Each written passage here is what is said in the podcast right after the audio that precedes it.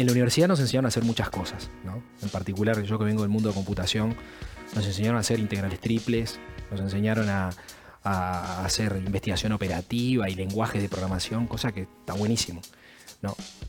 Pero me parece mentira que no nos hayan enseñado a armar equipos, que es algo que uno cuando empieza a trabajar es como que el lenguaje español, o sea, como si no supiéramos hablar en, nuestro propio idioma.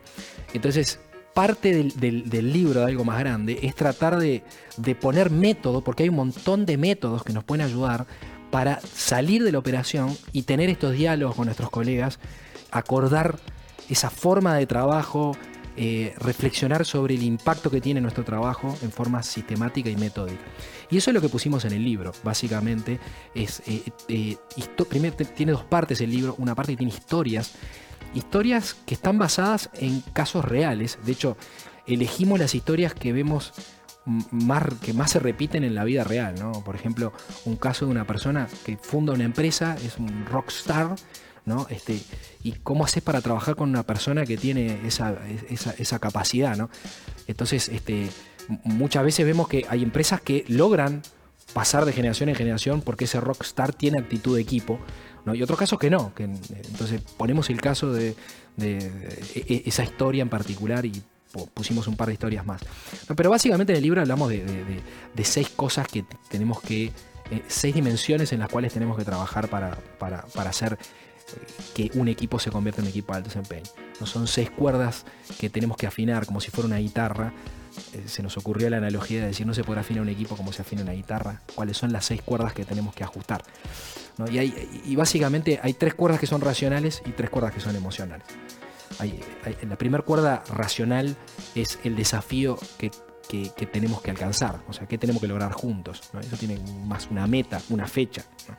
Evidentemente tiene que ser algo, algo importante, algo, algo alto, algo.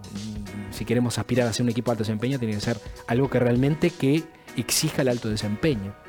Muchas veces un- uno ve equipos que se trazan metas simples y las alcanzan siempre. Bueno, no estamos hablando de eso, no estamos hablando de equipos que se meten, se ponen metas altas y a veces no las logran, ¿no? Justamente aspirar al alto desempeño, pues si aspiras a metas mediocres, probablemente te, te conviertas en equipo mediocre. Entonces tenemos este, la primera cuerda tiene que ver con el desafío, la segunda cuerda tiene que ver con personas que sean competentes. Estos equipos tienen personas que son muy buenas. De hecho, el equipo arranca por la capacidad que tienen las personas que trabajan en el equipo. Eh, a veces me gusta porque uno piensa, he escuchado a gente decir que, que trabajando en equipo podemos lograr, lograr cualquier cosa. Y sí, es verdad, yo me encanta el tema de equipo, pero si tenemos jugadores que no son competentes, no vamos a lograr nada. ¿no? Entonces el equipo arranca por la competencia y por la responsabilidad individual de cada jugador. Y también por la complementariedad, ¿no? O sea, qué tan, qué tan bien nos complementamos. eh, Y esto tiene que ver hasta dónde juega cada uno, ¿no? En base a las fortalezas de cada uno en, en la organización. O sea que tenemos el desafío, tenemos las personas competentes y complementarias. Después hay otra cuerda que tiene que ver con estos equipos de alto desempeño han logrado acordar una serie de reglas de funcionamiento, que son pocas generalmente, no son demasiadas, son pocas, que los hacen más eficientes y más efectivos. Entonces, por ejemplo, reglas del estilo de cada cuánto nos juntamos y qué vamos a ver en cada reunión. No, no es vamos a hacer una reunión de cinco días, es vamos a hacer una reunión, vamos a venir con esta información, vamos a hablar de esto, cómo son los procesos eh, que, que tenemos que ejecutar juntos todas las reglas de funcionamiento que los hacen más eficientes y efectivos. O sea, son tres cuerdas que tienen más que ver con, con la parte racional. En resumen, hay tres cuerdas que son racionales. La primera es un gran desafío, la segunda, personas competentes y complementarias, y la tercera, reglas de funcionamiento.